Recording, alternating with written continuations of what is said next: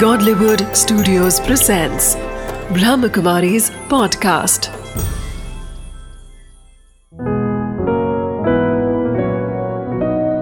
ज़िंदगी बने आसान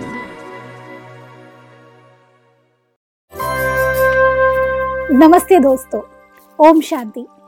बीती का जो चिंतन करे, वो सदा पछताता है। आए समय जो सफल करे, वो सदा मुस्कुराता है। दोस्तों, स्वागत है आपका हमारे प्रोग्राम ज़िंदगी बने आसान में। ज़िंदगी में हमें कई सारी परिस्थितियों का हर दिन सामना करना पड़ता है, लेकिन उसके साथ साथ हम बीती में कई ज़्यादा टाइम हमारा वेस्ट कर देते हैं। अगर हम प्रेजेंट में जिए तो हमारी ज़िंदगी बहुत ही सिंपल हो जाएगी। प्रेजेंट में जीने के लिए कई सारी बातों के लिए आज हम सब साथ मिले हैं, हमारे प्रोग्राम ज़िंदगी बने आसान में। हमारे साथ है प्रोफेसर ओमकार जी। ओम शांति। ओम शांति। नमस्ते। नमस्कार। ओमकार जी बीती जिसके बारे में आज आधे से ज़्यादा मनुष्य जी रहे हैं। उनके बारे में कुछ प्रकाशित कीजिए क्योंकि बीती जो है ये हमें कई ज़्यादा कहीं ना कहीं हमें पीछे की तरफ़ ले जाता है जबकि हमें ज़िंदगी तो आगे में जीनी है। आप इसके बारे में कुछ कहिए। देखिए बात ऐसी है कि जब हम खाली बैठते हैं जी। तो खाली बैठकर कुछ ना कुछ सोचने लगते हैं। तो हम नॉर्मल देखते हैं कि ज़्यादातर टाइम हमारा जो सोच चलती है वो सोच पास्ट से अतीत से ज़्यादा जुड़ी रहती है। हम्म, किसी साइकोलॉजिस्ट ने सर्वे किया और रिसर्च की उसके अकॉर्डिंग उन्होंने कहा कि जो थॉट्स हमारे मन में चलते हैं उनमें से 80 परसेंट थाट्स पास्ट के होते हैं अतीत की बातों के होते हैं और 15 परसेंट थाट्स हमारे फ्यूचर के रहते हैं। अच्छा। हम फ्यूचर की प्लानिंग करते हैं फ्यूचर के लिए चिंता करते हैं और प्रेजेंट के लिए, वर्तमान के लिए केवल पाँच परसेंट दे पाते हैं। यानी हमारा ज़्यादातर हिस्सा हमारी ज़िंदगी का उन बातों को याद करता रहता है जो बातें हो चुकी हैं। जबकि हमें जीना तो प्रेजेंट में ही क्योंकि हमें जो भी हम कर्म करेंगे जो प्रैक्टिकली हमें समय बिताना है वो तो प्रेजेंट में बिताना है। जीना हमें प्रेजेंट में वर्तमान में। जी। लेकिन हम सोच उन घटनाओं के बारे में रहे हैं उन बातों के बारे में रहे हैं जो ऑलरेडी हो चुकी हैं और जिनको हम कुछ कर ही नहीं सकते जिस केस में। जिनको हम बदल ही नहीं सकते जो बीत गई। उस बातों को उन बातों को याद कर करके हम अपना टाइम वेस्ट करते रहते हैं। पर भाई जी कहीं ना कहीं इमोशंस तो हमारे उन्हीं बातों से जुड़े हैं ना क्योंकि हमने उतना टाइम बीती में बिताया है जो भी हमारे साथ घटा है कई बार वो इतना ज़्यादा हमारे ज़िंदगी पर प्रभाव डाल देता है कि वो हमारे प्रेजेंट पे भी पूरी तरह से असर देता है। तो ऐसे में क्या किया जाए? बिल्कुल सही आपने कहा कि कुछ बातें ऐसी होती हैं लाइफ में हम्म, जो हमारे साथ ऐसी गुजरती हैं किसी ने हमारे साथ मान लो गलत व्यवहार किया। जी। हमारे साथ प्यार से नहीं बोले। इसने हमारा अपमान किया या हमें कोई रिलेशन में कोई धोखा मिला बिज़नेस में धोखा मिला। कहीं ना कहीं से कुछ ऐसी चीज़ हुई जिसने हमें अंदर तक डीप लेवल तक हमें इफ़ेक्ट डाला। जी। और वो बात उस वक्त तो हमें दर्द दी थी। दर्द उस बात का हमें उस वक्त मिला था। हमने उस हमें उस बात ने हमें हर्ट किया था। जी। लेकिन वर्तमान में जैसे ही हम उस घड़ी उस पलों के बारे में सोचने लगते हैं उस घटना के बारे में सोचने लगते हैं तो हम क्या करते हैं कि हम अतीत को हम अपने पास्ट को वर्तमान के साथ जोड़ देते हैं। रह रहे हैं हम वर्तमान में। और वर्तमान की लिंकिंग हम कर रहे हैं पास्ट के साथ। लेकिन भाई जी कहीं ना कहीं पास जो है, वो हमारे खुद के प्रेजेंट पर भी कई ज़्यादा हावी करता है। आज कई बार लोगों का अस्तित्व, उनका पूरा एग्जिस्टेंस बदल जाता है पास से लेकर के। तो ऐसे में पास से सीख करके तो आगे बढ़ना है। कहीं ना कहीं जब हम पास्ट के बारे में बातें करें तो हम कई बार बुरी बातें भी याद रखते हैं, लेकिन कई बार हम पास से सीखते भी हैं। तो ऐसे में पास्ट को पूरी तरह से छोड़ा तो नहीं जा सकता? ये पास्ट से सीखने का एक अलग चीज़ है। जी। मान लो आपके साथ किसी ने आपके साथ बहुत अच्छी तरह से नहीं बोला। जी। गलत व्यवहार किया। आपको लगा कि ये व्यक्ति बहुत ज़्यादा बोलता है हम्म, कुछ भी बोल देता है कहीं भी इंसल्ट कर देता है हम्म। तो आपने वहाँ से एक मैसेज ले लिया कि इस व्यक्ति से मुझे थोड़ा सावधान होकर रहना है। अच्छा। थोड़ा सतर्क होकर रहना है। तो ये मैसेज कितना था? एक लाइन का। आपने एक मैसेज लेना है। मैसेज तो आप ले सकते हैं लेकिन मैसेज के साथ आप उस घटना को जो जो हुआ जब जब हुआ उसको पूरा याद करते रहेंगे। दैट मीन्स वो तो केवल आपके टाइम की वेस्टेज है वो आपकी एनर्जी की वेस्टेज है और जैसे ही आप उस घड़ी उस उन बातों को याद करेंगे तो आप वर्तमान में दोबारा से हर्ट होंगे। उस हम्म। चीज़ ने आपको पास्ट में भी दर्द दिया था और जैसे ही आपने उस चीज़ को वर्तमान में लाया और मन ही मन रिपीट किया उस चीज़ को दोहराया। यहाँ तक कि किसी के साथ टेलीफोन में या किसी को बता भी दिया कि देखो वो व्यक्ति को मैं कितना अच्छा समझता था उसे मेरे साथ ऐसा तो नहीं करना हम्म। चाहिए था। हम्म, उसे मुझे ऐसा तो नहीं बोलना चाहिए हम्म। था। उसे ऐसा ऐसा करता तो अच्छा होता। माना हम बातचीत में भी उस चीज़ को ला रहे हैं। और उससे बहुत ज़्यादा एक्सपेक्टेशन जो हमने रखी थी उसी को दोबारा से एक्सपेक्ट कर रहे हैं कि उसे ऐसा करना चाहिए था। कहीं ना कहीं एक रिकॉर्ड हमेशा बचता रहता है। बचता रहता है। वो पुरानी बातें फिर से हम रिवाइंड कर करके सुनते रहते हैं। और उनसे अगर हमें कुछ फ़ायदा होता हो तब तो हम करें भी। जी। उनसे हमारा लॉस है क्योंकि लॉस ये है कि पहले भी हम दर्द में थे उस वक्त भी हर्ट हो रहे थे और अभी उन चीज़ों को रिपीट कर करके रिपीट कर करके दोबारा हर्ट हो रहे हैं। और हमारा वर्तमान खराब हो रहा है। हम्म, भूतकाल तो उस कारण उस वक्त खराब था वो पास्ट की चीज़। लेकिन जिस जैसे ही मैंने उस चीज़ को रिमाइंड किया तो मेरा वर्तमान में भी उसका इफ़ेक्ट पड़ा। और अगर मेरा वर्तमान ठीक नहीं होगा तो मेरा फ्यूचर भी ठीक नहीं होगा। ना गुजरा हुआ पल ठीक था वर्तमान में मैंने गुजरे हुए पल को बार बार याद किया और उसका इफ़ेक्ट मेरे वर्तमान में पड़ा। वर्तमान भी खराब हुआ और वर्तमान जो है वही तो आने वाला कल बनेगा। वो भी तो कल बनेगा। पीछे वो पिछला कल था आने वाले टाइम में वो दोबारा आएगा। जी। तो हम दोनों चीज़ों को इफ़ेक्ट कर रहे हैं। जहाँ फोकस करना था वहाँ नहीं कर रहे। हम उन चीज़ों को कंट्रोल करने की कोशिश कर रहे हैं जो एक्चुअली हमारे कंट्रोल में है ही नहीं।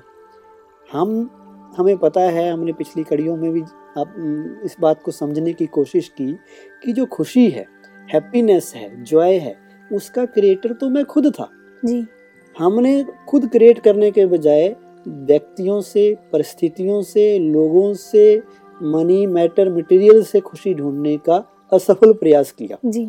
और उनसे जब खुशी नहीं मिली हर्ट हुए तो बार बार वो बातें हमारे मन में बैठ गई। और उस चीज़ को हमने पकड़ के बैठ गए कस के पकड़ लिया कि इस व्यक्ति ने मेरे को बिज़नेस में धोखा दिया है इस व्यक्ति ने मेरे को रिलेशन में धोखा दिया है ये व्यक्ति ऐसा है। और उसके कारण मैंने मन में धारणा भी बना ली उसके प्रति ऐसी ही। करेक्ट और वर्तमान में चाहे वो अच्छा भी है जी। तब भी मैं उसके बारे में वही सोच रहा हूँ कि उसने ऐसा किया था इसलिए ये ऐसा ही है। ऐसा ही होता है ना, हम एक व्यक्ति को जब मिलते हैं, कई बार ऐसे कहा जाता है first impression is the last impression जब हम किसी व्यक्ति से भी मिलते हैं, अगर हम नए इम्प्रेशन उनके लिए क्रिएट करते हैं, क्योंकि उस वक्त शायद वो बुरे, वो सिचुएशन वैसी रही हो कि उन्होंने वैसे रिएक्ट किया हो.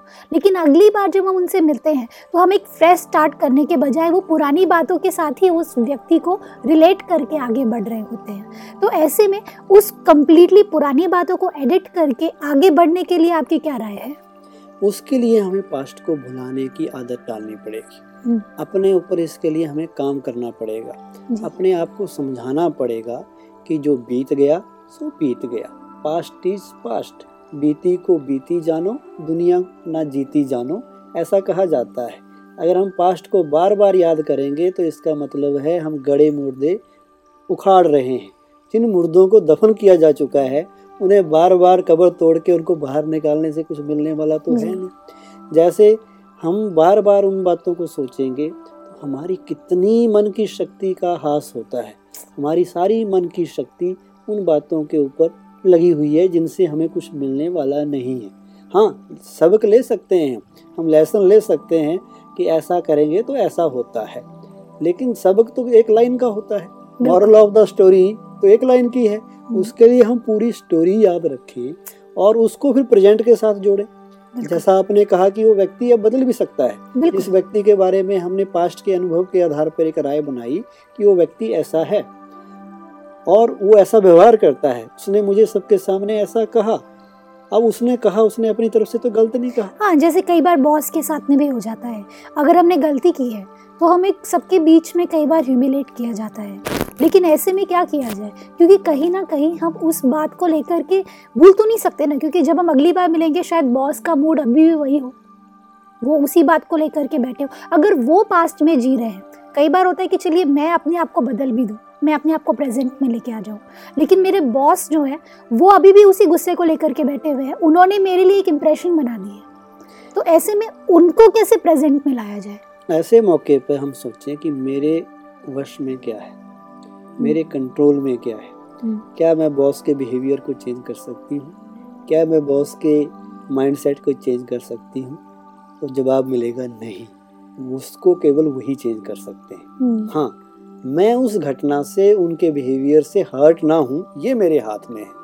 वो मुझे डांटते हैं उन्होंने मुझे ह्यूमिलेट उस वक्त किया। हम्म, अब भी मेरे बारे में मान लो अच्छी राय नहीं रखते। हम्म, तो वो बॉस की डांट मुझे हर्ट नहीं कर रही है। वो बॉस का बिहेवियर मुझे हर्ट नहीं कर रहा है। वो तो कईयों को डांटते हैं हो सकता है औरों को भी डांटा हो। एक ही बॉस है वो दो आदमियों को तीन आदमियों को डांटता है। तीनों की गलती भी एक जैसी है। अब एक आदमी सोचता है उसको दिल पे लेके बैठ जाता है हाय मेरे को सबके सामने डांट दिया मेरी इंसल्ट कर दी। मेरी तो अच्छी बात नहीं है। हम्म, और एक आदमी की सोचता है कि बॉस का काम है कहना हम्म। हमारा काम है सुनना। बॉस तो हर रोज कहता ही रहता है। वो लाइटर ले रहा है उस बात को। क्या मैं उस बात से टेकन फॉर ग्रांटेड नहीं ले रही हूँ उनको?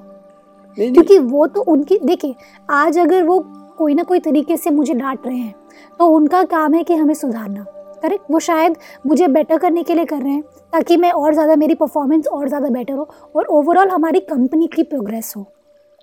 लेकिन ऐसे में कई बार हो जाता है कि हम उनको टेकन फॉर ग्रांटेड लेके बैठ जाते हैं कि भाई ठीक है वो तो बोलते ही रहते हैं हम तो अपनी चाल चल रहे हैं। नहीं, मैं उसकी बात नहीं कर रहा। अगर जी। वो हमें सुधारने के लिए कह रहे जी। हैं हमें उस मकसद से कह रहे हैं फिर हम उनको टेक फॉर ग्रांटेड नहीं ले सकते। बिल्कुल। फिर तो अच्छी बात है। मैं उस बात को ले रहा हूँ कि वो उन्होंने हमें डांटा हमें लगा कि ह्यूमिलेट किया बिल्कुल। और बेवजह डांटा अगर। बिल्कुल। तो तो हम हर्ट ना हो। हम हम्म, उसको फीलिंग में ना लाएँ। हम करेक्शन करें अपने आप को अपने अंदर जितने सुधारने की सुधरने की गुंजाइश है उसको करें। लेकिन उससे हर्ट ना हो। उसको पेन उसका पेन हमें ना लगे। उसका तरीका ये है कि हम ये सोचें कि क्या चीज़ मेरे कंट्रोल में है। मैं उन्हें तो कंट्रोल नहीं कर सकती। बिल्कुल। उनकी एक्सपेक्टेशंस को भी कंट्रोल नहीं कर सकती। मेरे कंट्रोल में मेरा बिहेवियर है मेरी परफॉर्मेंस है और मेरा ये डिसीज़न कि मुझे डांट खा के परेशान होना है हर्ट होना है या नॉर्मल रहना है। ये चीज़ मेरे कंट्रोल में है। तो जो चीज़ मेरे कंट्रोल में है मैंने उसको देखना है। हम्म, बॉस चाहे सही कारण से डांटा या गलत कारण से डांटा वो उनकी अधिकार क्षेत्र है। करेक्ट मैं उसमें जाऊँगी या जाऊँगा तो मुझे मिलने वाला कुछ नहीं है। मुझे तो टॉपिक जो चल रहा है कि मुझे हर हाल में खुश रहना है और वर्तमान में जीना है। पास्ट की मेमोरीज पास्ट की जो बातें हैं वो मुझे अभी हर्ट ना करें उससे बचना है। पास्ट के बारे में कहते हैं कि पास्ट एक सपना है। हम्म, और वर्त फ्यूचर एक कल्पना है केवल वर्तमान अपना है। हमें वर्तमान में जीना सीखना है। वर्तमान के हर सेकंड का हर पल का हमें एंजॉय करना है। जैसे कहते हैं ना जो बुज़ुर्ग लोग होते हैं जी। एज्ड लोग होते हैं हम्म, वो क्या करते हैं वो पास्ट के बारे में ज़्यादा सोचते हैं। भूतकाल के बारे में। बिल्कुल। हमारे जमाने में तो अच्छा ऐसा था। हाँ ये अच्छा हमारे टाइम में तो ऐसा होता था। देखो जी आजकल टाइम बदल गया। हम्म, हमारे टाइम में ऐसा होता था। हम्म, उनका ज़्यादातर टाइम पास्ट में बीतता है। और जो आजकल के यूथ हैं युवा हैं नौजवान साथी हैं उनका टाइम फ्यूचर में ज़्यादा बीतता है। मैं ये बनूँगा मैं ये करूँगा मैं हाँ। ये तभी मुझे खुशी होगी। तभी खुशी मिलेगी। हम ये करेंगे वो करेंगे। जी। इन बातों में वो यूथ ज़्यादा रहते हैं। बिल्कुल। कोई पास्ट का पोस्टमार्टम कर रहा है हम्म, तो कोई फ्यूचर का ऑपरेशन कर रहा है। लेकिन समझदार व्यक्ति वो है जो वर्तमान में रह के वर्तमान को अच्छा बनाए। वर्तमान की हर घड़ी को एंजॉय करके उसका सही यूटिलाइजेशन करके आगे बढ़े। तो बिल्कुल हमें वो आर्ट सीखना है। जी।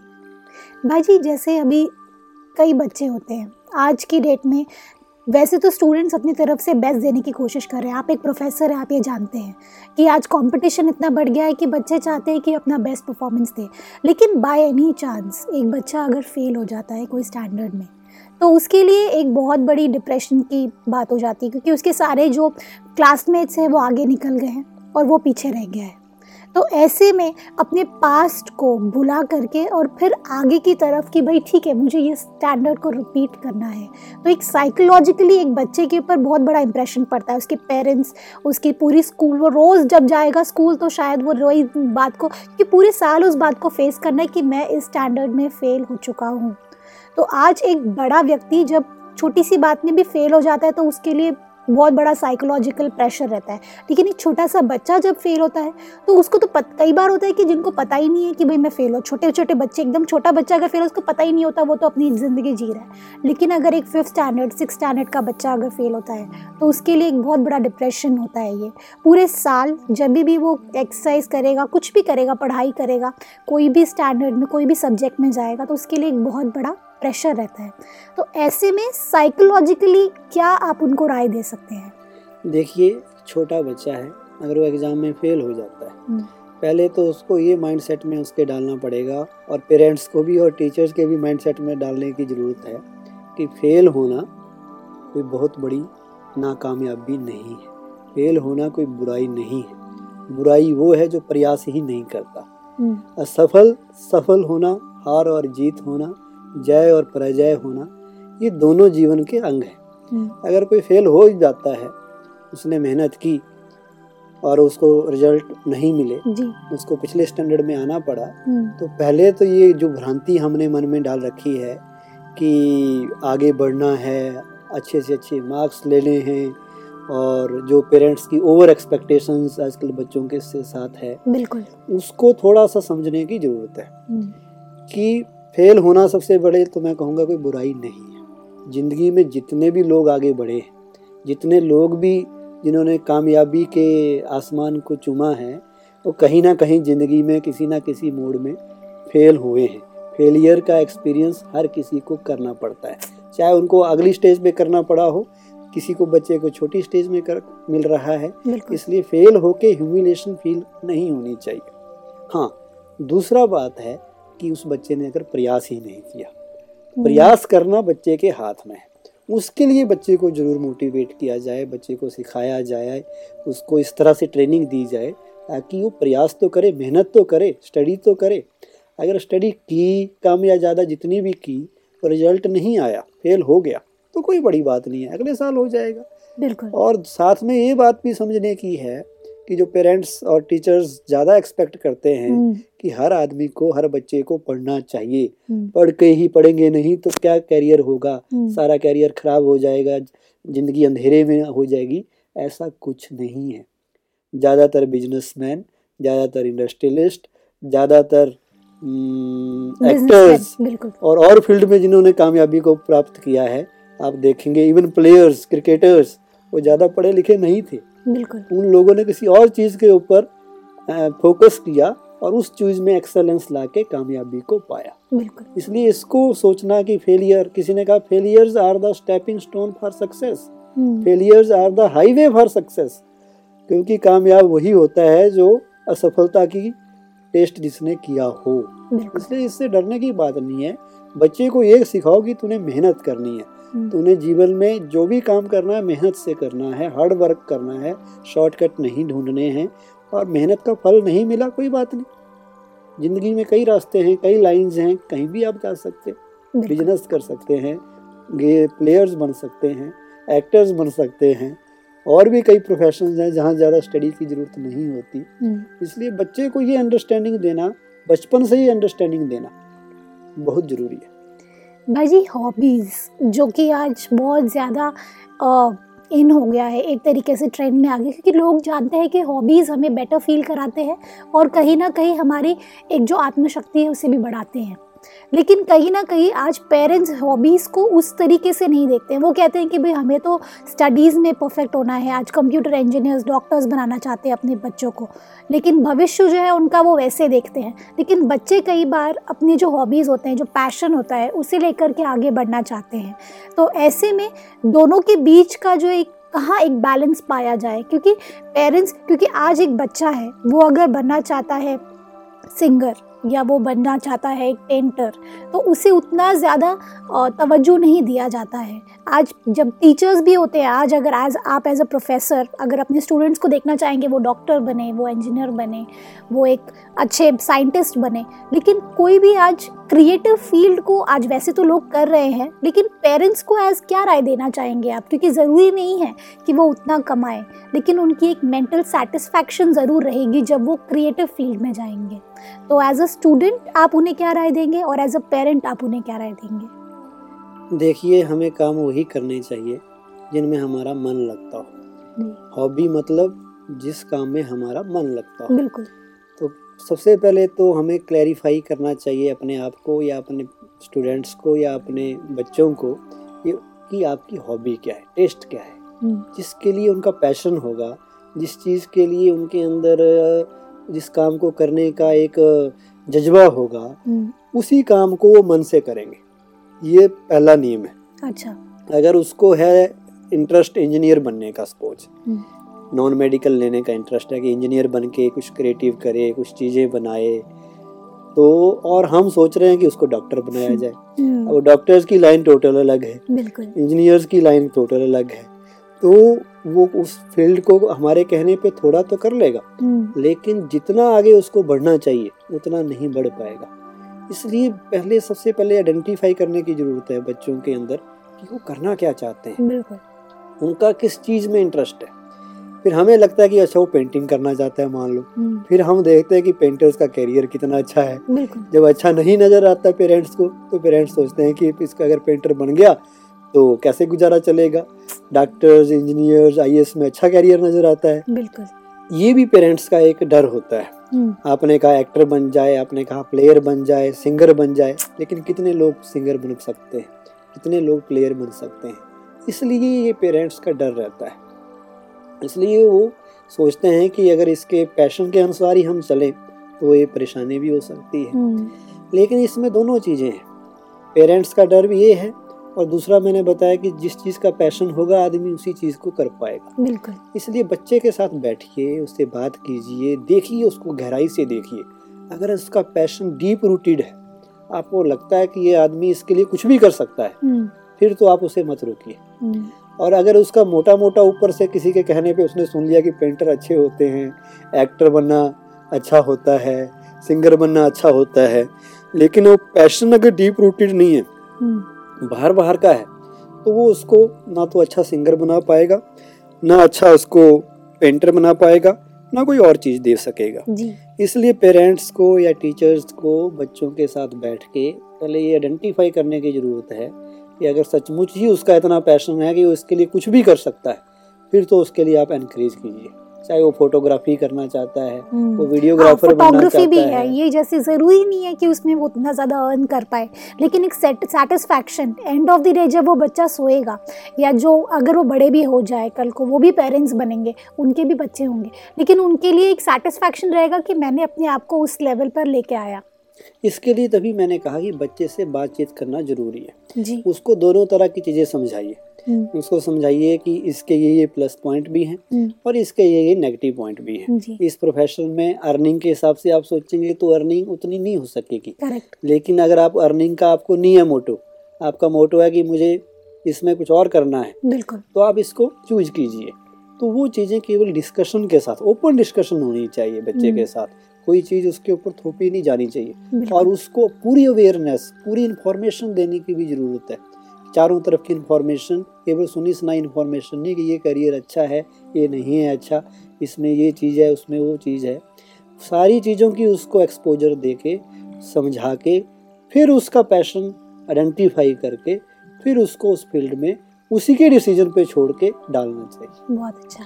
भाई जी, आपने एकदम सही कहा। कहीं ना कहीं जब हम ज़िंदगी में आगे बढ़ रहे होते हैं तो पीछे की बातों को पूरी तरह से अपने अंदर भर करके फिर आगे बढ़ रहे होते हैं। एक स्टूडेंट एक बच्चा जब अपनी ज़िंदगी की शुरुआत करता है तो उसे अपने पैशन उसकी अपनी हॉबीज़ उसे अपने साथ में रख करके आगे बढ़ना चाहिए। अब वो जो करना चाहता है, वही करे तो ही वो उसमें सफलता हासिल कर सकता है। और प्रेजेंट और पास्ट और फ्यूचर इन तीनों में सबसे ज़्यादा जो आपके साथ रहता है, वो है आपका प्रेजेंट फ्यूचर में जीने वाला हमेशा दुखी रहता है और प्रेजेंट और पास में दुख रहने वाला भी हमेशा दुखी रहता है। लेकिन जो प्रेजेंट में जीते हैं वो हमेशा खुश रहते हैं।